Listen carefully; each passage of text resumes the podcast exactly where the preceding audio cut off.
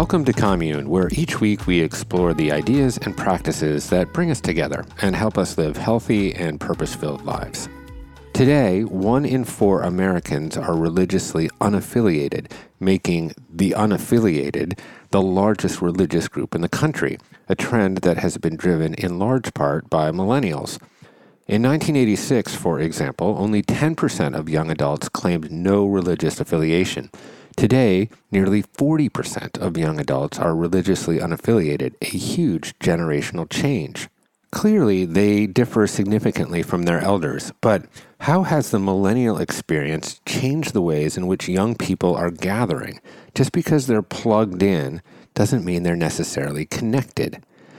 There's a recent study that identified Americans' motivation for leaving their childhood religion. The top answers were number one, they stopped believing in their religion's teachings. Number two, their family was never that religious when they were growing up. And number three, their experience of how religious institutions treat gay and lesbian people. That could also explain why nearly half of LGBT Americans are religiously unaffiliated. In that regard, we wondered if the polarization of politics might factor in too. So, out of curiosity, we compared the blue state of California to the red state of Texas, and in both states, millennials make up about 25% of the overall population. Turns out, in California, the percent of all religiously unaffiliated adults is 27. And in Texas, as you might expect, a smaller number 18% of adults are religiously unaffiliated.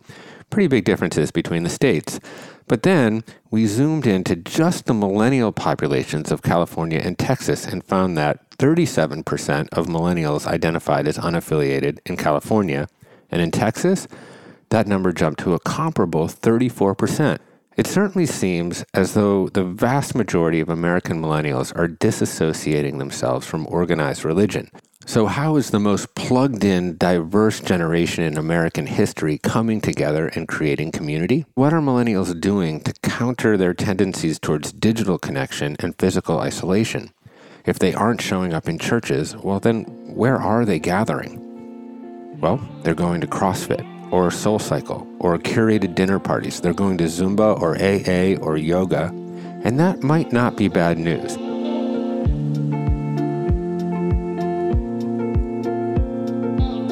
Angie Thurston is Director of Formation at the On Being Impact Lab, a ministry innovation fellow at the Harvard Divinity School, and the co author of How We Gather and Care of Souls, two reports profiling new forms of social and spiritual connection. After two years of observation, Angie and her partners saw a hopeful landscape emerging and decided to share the findings of their research into how millennials are flocking to a host of new organizations. In today's episode, I talked to Angie about how and why millennials are creating community in ways that are surprising and perhaps even religious. I'm your host, Jeff Krasno, and welcome to this week's episode of the Commune Podcast.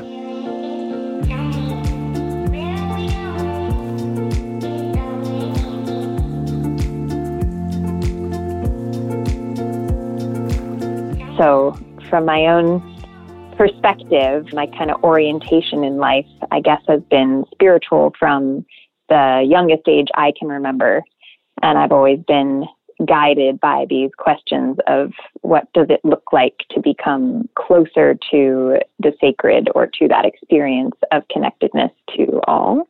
And what does it mean to become more useful uh, to other beings along the way? So that those have been some of the guiding questions uh, throughout in terms of who I am. I don't know that I have answers to them so much as a deepening of the questions and what they mean. I get to focus a lot on the very things I just described of what is the nature of spiritual deepening and how do we foster it. And I got into that by virtue of kind of asking these questions in the midst of all these changes that we're seeing in the religious landscape and in the community landscape, especially in the United States where we have a crisis of isolation and a lot of emerging communities rising up to try to meet people as we contend with so much change. Yeah, I want to mine that a little bit more because I think we, as you point out in your report and, and some of the work that I've read, you know, we live in this place of great global connection but local isolation. And I know that you've taken kind of a, a deeper look at the millennials and their disassociation with more typical institutional religion, but at the same time, they're feeling the same needs for spirituality and connection. Can you unpack a little bit of that for us and maybe talk a little bit about the, the How We Gather report that is just uh, fascinating? So, for context, as you noted, uh, at least in the United States, there is an ever accelerating phenomenon of religious disaffiliation, which is to say, people more and more are identifying themselves as outside the boundary of any clear religious community or identity. And so when asked on a survey about, you know, which which box do you check? Which religion do you identify with? More and more people are saying none of the above. So that's part of why this phenomenon is sometimes called the rise of the nones, N O N E S. And on a on a national level, the younger you are statistically in the US, the more likely you are to be unaffiliated. And so that phenomenon, you know, sometimes is portrayed as one of secularization, which is to say, oh, well, everyone is just becoming more and more atheist or more and more agnostic in their beliefs.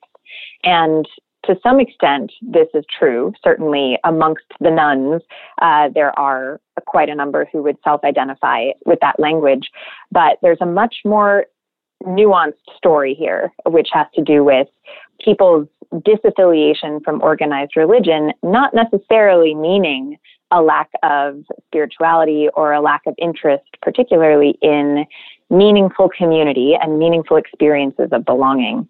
And so the How We Gather report that I wrote with Casper ter Kuile a few years ago was really an exploration of where are people finding meaningful experiences of belonging, particularly outside of um, a religious context explicitly, and what are some of the experiences that they're having there. And so we spoke with leaders of communities from across sectors. So whether that was fitness communities like CrossFit and SoulCycle, or maker spaces like Artisans Asylum, or communities around grief and loss like the dinner party, uh, or justice movements, or gaming communities, or you know even morning dance parties. Just all these proliferating emerging communities that uh, had a lot of DNA that we started to see in common and, and that we really started to identify as coalescing around six themes that basically came down to personal transformation, social transformation, the way those two interact, uh, the activation of creativity, a sense of purpose finding, accountability, which was an, an interesting one we could explore just around people holding each other accountable to being who they want to be, and, and then this, this community so we're disassociating from religious institutions, but at the same time, we're wired for connection, right? Mm-hmm. But now we kind of don't have that place to go that maybe our parents or our grandparents did, right? So, are you seeing the rise in some of these other kinds of community groups in a way of like addressing that need to be connected around shared values and shared practices in a way that actually also provides some continuity the way people you know went to church on every sunday. Totally. And i think what's been fascinating is just the extent to which those needs are showing up. So after writing how we gather uh, we started gathering the leaders of these communities uh, that we were getting to know. One of the startling things that we noticed across the board was that even if the people in leadership had gone into the work as they often did, trying to meet a need in their own lives, right? Feeling disconnected, desiring greater connection, usually around something in particular, and had expected to uh, take on this leadership role that would allow them to experience community and connection, they ended up in a leadership role that became more and more pastoral because people were bringing their whole lives into this community. And so you have people asking their SoulCycle instructors to officiate their weddings and holding their funerals in the CrossFit box and texting the director of the makerspace at 3 a.m. to ask him about um, if he can come in because he's thinking of self harming. You know, I mean, it's the highs and lows across the board that these leaders were coming up against. And so there was a real I, what I was moved by was the sincerity on their parts to say, okay, this isn't what I trained for, it isn't what I expected, but I want to be able to go deep into myself so I can go deep with these people who are now in my care. Um, so a lot of what our work has ended up oriented around lately, and what we're starting to see more and more of in this landscape as well, is is right around that question of consistency and of deepening the idea of where do I go again and again and where can I find nurturance over time. So more and more efforts that are really inviting people into close knit community over time that's oriented around deepening the well, that's oriented around cultivating connection in a way that can help them to uh, both nurture their inner life so that they can subsist and nurture their outer life so they become more adept at, at serving and being there for people. Mm-hmm. I want to ask you, though, a church is different in the sense that it is grounded in theology and in training and has a real sort of spiritual tradition to it. And so, do you think it's fair to equate CrossFit and Soul Cycle with a religious institution? So, on those grounds, ultimately, no.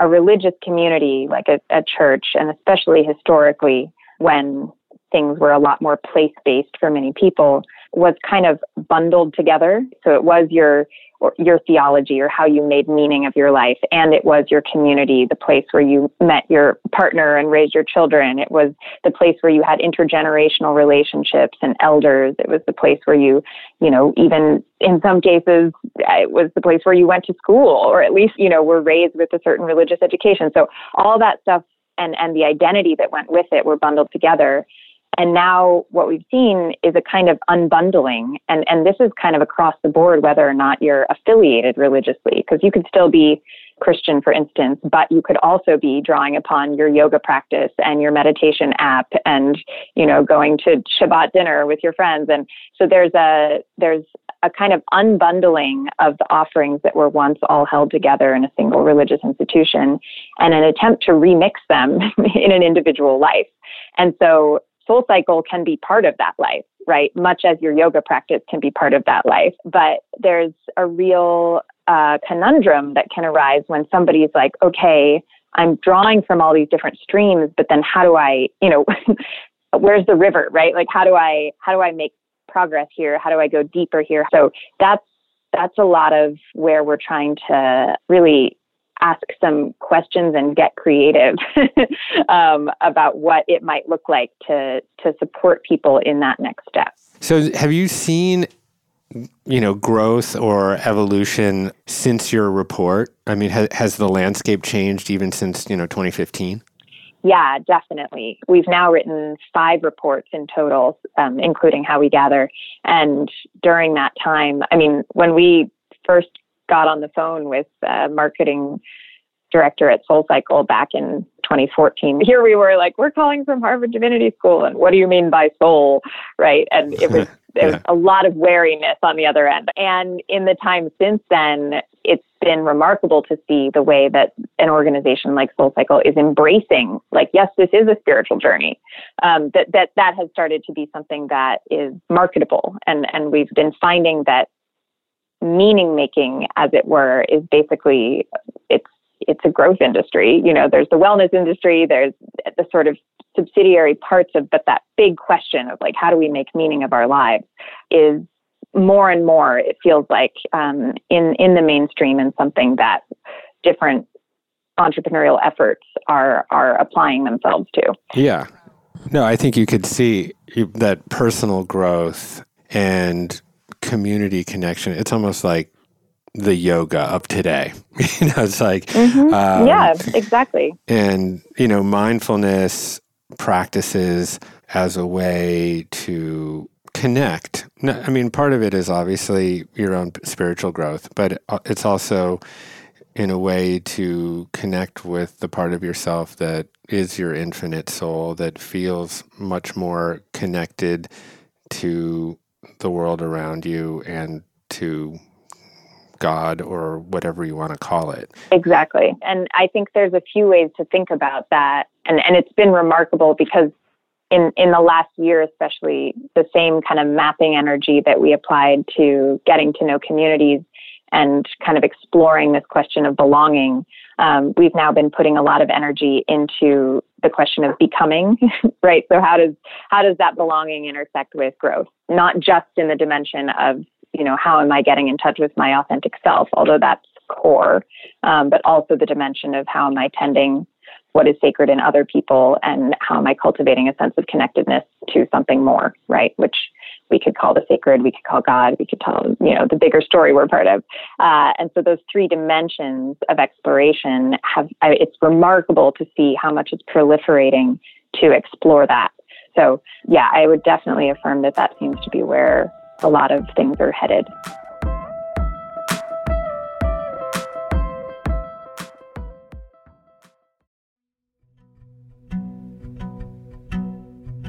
Hey, it's Jeff. And as an athlete, I've been told my entire life to make sure that I get enough electrolytes. But it's only recently that I have truly understood what electrolytes are and the many essential physiological functions that they fulfill. Okay, so you ready for Electrolytes 101? Here we go. When essential minerals like sodium, potassium, chloride, and magnesium dissolve in a fluid, they form electrolytes, positive or negative ions needed to maintain vital bodily functions. For example, sodium ions are used by the brain to send electrical signals, hello, electrolytes, through your neurons in order to communicate with other neurons and the cells throughout your body. So, electrolytes are key for brain health. Sodium also retains water and maintains proper hydration levels and fluid balance in your cells through a process called osmosis.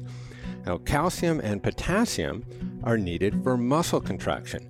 They facilitate muscle fibers to slide together and move over each other as the muscle shortens and contracts. And magnesium is also required in this process so that the muscle fibers can relax after contraction. magnesium is a total other beast. It plays a role in protein synthesis, sleep, and blood sugar balance, and hundreds of other functions.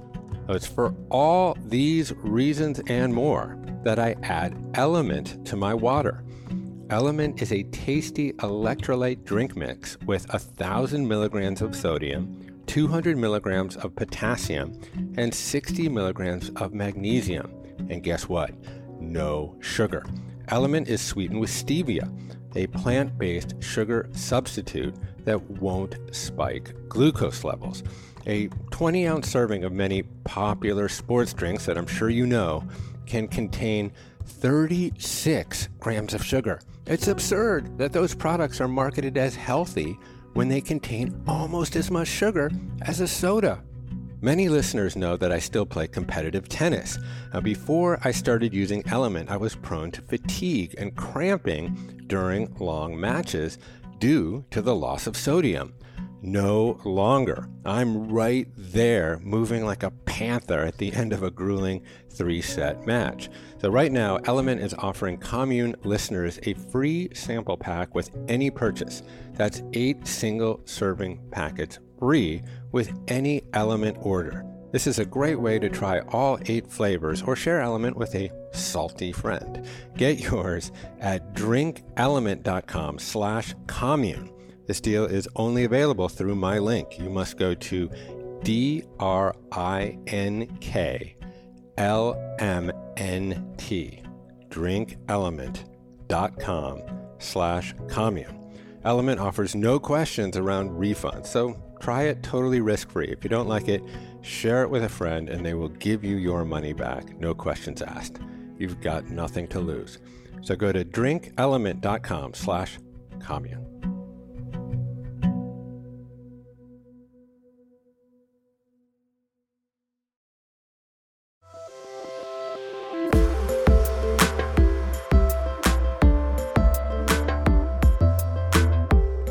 Are you cool with the general commercial expropriation of the spiritual? if it does actually provide community? Because, you know, and I asked that sort of with the soul cycle, but I don't want to pick on them per, per se. But, you know, it's sort of the okay, we're going to sprinkle in some Sanskrit because we know there's a lot of people going to yoga and that feels kind of quasi spiritual. And so, and that's okay. Um, because generally, spirituality has dwelled in the non-profit realm, um, I would say. And, you know, I'm, I'm part of the whole thing in some ways, you know, creating commercial enterprise around creating, you know, spiritual growth and community building. Does that feel true and authentic to you? Well, it's fascinating because we live in a culture where, for instance, having a hot body is valued, right? And so you can charge CrossFit and Soul Cycle are doing very well financially, whereas a lot of these other communities that I've gotten to know, um, whether it's the dinner party or these maker spaces or you know these justice movements, they're being very scrappy and making it work, right? And a lot of them have come and gone over the last five years that I've even been paying close attention, right? I would love to see part of the paradigm shift that we seem to be experiencing around spirituality and meaning making to also include a, a paradigm shift around the way that this entire economy of meaning making is operating, which is to say, you know, as we get innovative about whether it's technology and things like cyber currency and all of this kind of stuff. You know, it's like whatever the leading edge of innovation is around economics and the way that we are valuing things at, at the deepest level. Like, what does it mean to actually cultivate a spiritual economy? and, you know, what would be the motives of that? So, like, I'm certainly not just happy that on the one hand you have $35 a class for soul cycle and on the other hand you have these communities that are doing extraordinary and life-giving work that are shutting down because they don't have funds right? Like i don't i don't think that's how it should be. At the same time if people are going into a CrossFit box and they're thinking they're going there for the muscle and they're coming out with a sense of connectedness to themselves, other people, and God, like that's pretty awesome. Um, so I'd rather it be there than not. And I think, you know, and I don't want to also just give a blank check to our religious institutions of old because, like, as you know, something like the front row at Soul Cycle that you'll pay your $10,000 to be able to sign up early, like, people paying for pews in New England was essentially the same thing, right? like you bought your way to the front, no question about it. So, you know, I also want to be clear that it hasn't all just been altruism in our in our institutions along the way. Yeah, I think, you know, my wife started a yoga studio at Ground Zero in early 2002 and um, it was very much focused around healing that community that had gone through a tremendous amount of grief. And her little studio became kind of the center gathering place for that community. But her little tagline back then, which I, I hadn't thought much about, was spirituality through sweat. But this, of course, is yoga, so it's actually a spiritual tradition. It's not a, a psych, uh, like a spinning fad. It's been around for 4,000 years. And so I do believe that through physical practice, you can begin to unlock um, the spiritual. And that's why, you know, at the end of yoga class, and, you know, you have this savasana, which is this beautiful meditation moment. And to be honest, I have a very, very hard time just sitting and meditating any old time. But at the end of a yoga class, I am just ready to go. Yeah. You know? Yeah. Um, right. But I have one last question for you, which is Is all meaningful connection happen in real life? And I mean non digital. Or can you have actual real community connection digitally? Mm-hmm. Well, I am certainly banking on the possibility that you can. And this is another area where I get very excited about what the future portends. But at the moment, it appears to be a large discrepancy, right, between real life and virtual life. And the result of that has been a real emphasis on, you know, meetups tagline of, uh, you know, going online to get offline, right? That, that, that there's a real value to being in real life. And, and I certainly affirm that. I've been meeting with a, a sort of spiritual small group since 2010. And at that time, we met on the phone and then Skype became good enough to use. And now I spend half of my life on Zoom video calls. And the project I'm building now, called the Formation Project, is going to be built off of small groups that make sacred space on Zoom. and I wonder in 10 years, you know, what will the Zoom equivalent be? Because it's going to be more like being with people than it is now. And even as it is, I feel very clear that the relationships I have begun with people that I spend online time with are real and that, you know, being with them in person makes it deeper right now because, you know, our technology isn't sufficient to have that full on experience. but I get excited about what the developments in technology that we have so far say about the nature of the divine, right? Like what we've manifested in the internet is you know, invisible connection made visible. and so, you know, whatever it is that we are in the image of must at least be that interconnected, right? Obviously, you know, there's a thousand places you can point to to look at how our our lives online are making us more depressed and more disconnected and more isolated and more, you know, eh, so it, don't get me wrong that I'm just rosy about that there's a real crisis to be weathered here. But part of why I'm convicted about trying to build a real spiritual infrastructure online is because I think we haven't been focusing on that potential. In all your study, what have you found that are, are, are the essential ingredients for connection and belonging? One of my mentors, whose name is Killian No, she talks about how to be known without being loved is a very painful thing, but to be loved without being known is also crushing. and so to be deeply known and deeply loved is transformational. And, you know, I think when you look at these communities, Paul Born writes about in deepening community, uh, the act of bringing chicken soup to a neighbor, it seems uh, almost cliche, but it's actually rather profound because you have to know your neighbor. You have to know them well enough to know they're sick. You have to know if they're a vegetarian. You have to know if they're home, right? There's so many layers of knowing. And then there's the act of showing up and caring that's layered on top of that knowledge and that relationship. And so in the deep communities that we've gotten to know through this work, there is relationship over time, and then there's investment in the lives of those with whom one is in relationship to show up in the highs, to show up in the lows, and to show up in between. Whether it's online or offline, whether it's calling itself religious or not, that's what it comes down to. There's a lot of other words like loyalty and devotion, and of course, love, but something about that. Uh, that trustworthiness engendered over time, and of course, yes, the the vulnerability and the opening that can can occur under those conditions, I think, is is vital. I think we all need it. Yeah. Angie, thank you. God bless you for the work you're doing. Really appreciate Likewise. you taking time. And if I'm ever in Boston, I'll bring you some chicken soup, I promise. okay. Well, if I don't beat you to it.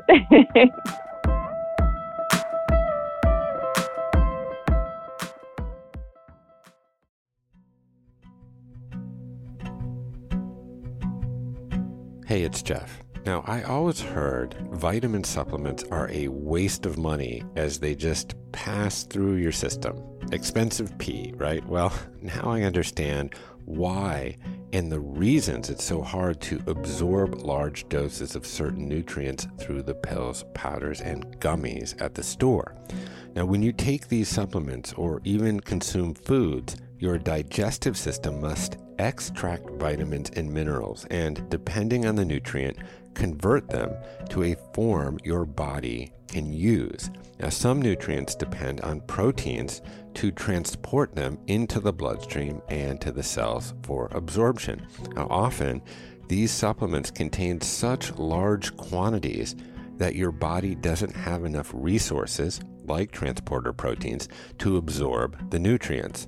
Since your body can't store water soluble vitamins like C and the B family, as well as minerals like magnesium, zinc, and selenium, they wind up excreted and never reaching the cells where they are needed to support your immune system, metabolism, nervous system, and so much more.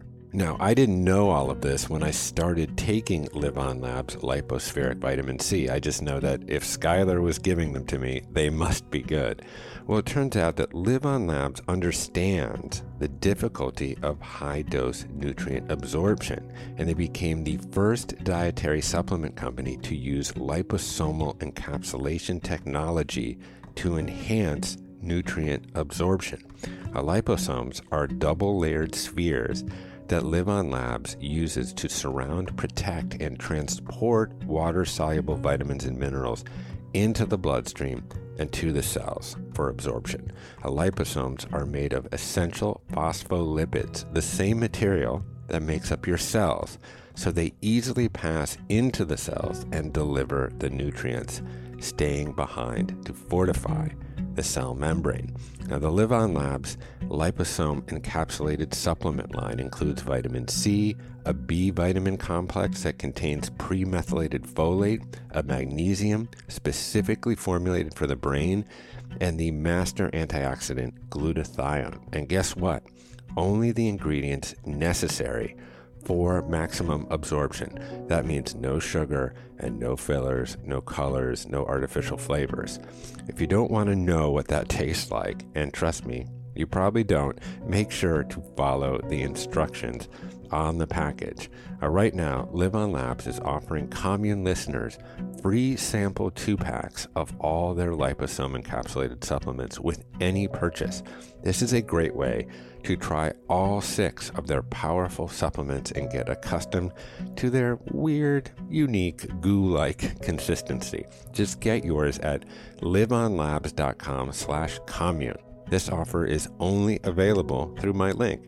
You must go to livonlabs.com slash commune. LivOn Labs has a 100% satisfaction guarantee or your money back. So you have nothing to lose. Go to livonlabs.com slash commune.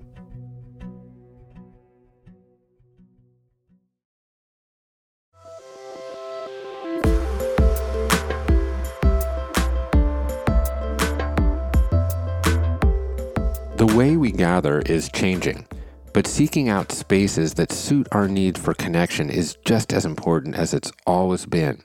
One of the most exciting parts of this communal spiritual revolution is that whatever type of spiritual experience you're seeking, from cycling to yoga to flipping tires at the gym, group meditation events, or even more traditional religious practices, chances are there's a community of like minded individuals out there waiting to welcome you. Thanks for listening to the Commune Podcast. Subscribe now for weekly episodes. I'm your host, Jeff Krasno, and I'll see you next week. If you're interested in connecting with like minded individuals online in a safe and non commercial place, join our Commune Community Forum at join.onecommune.com.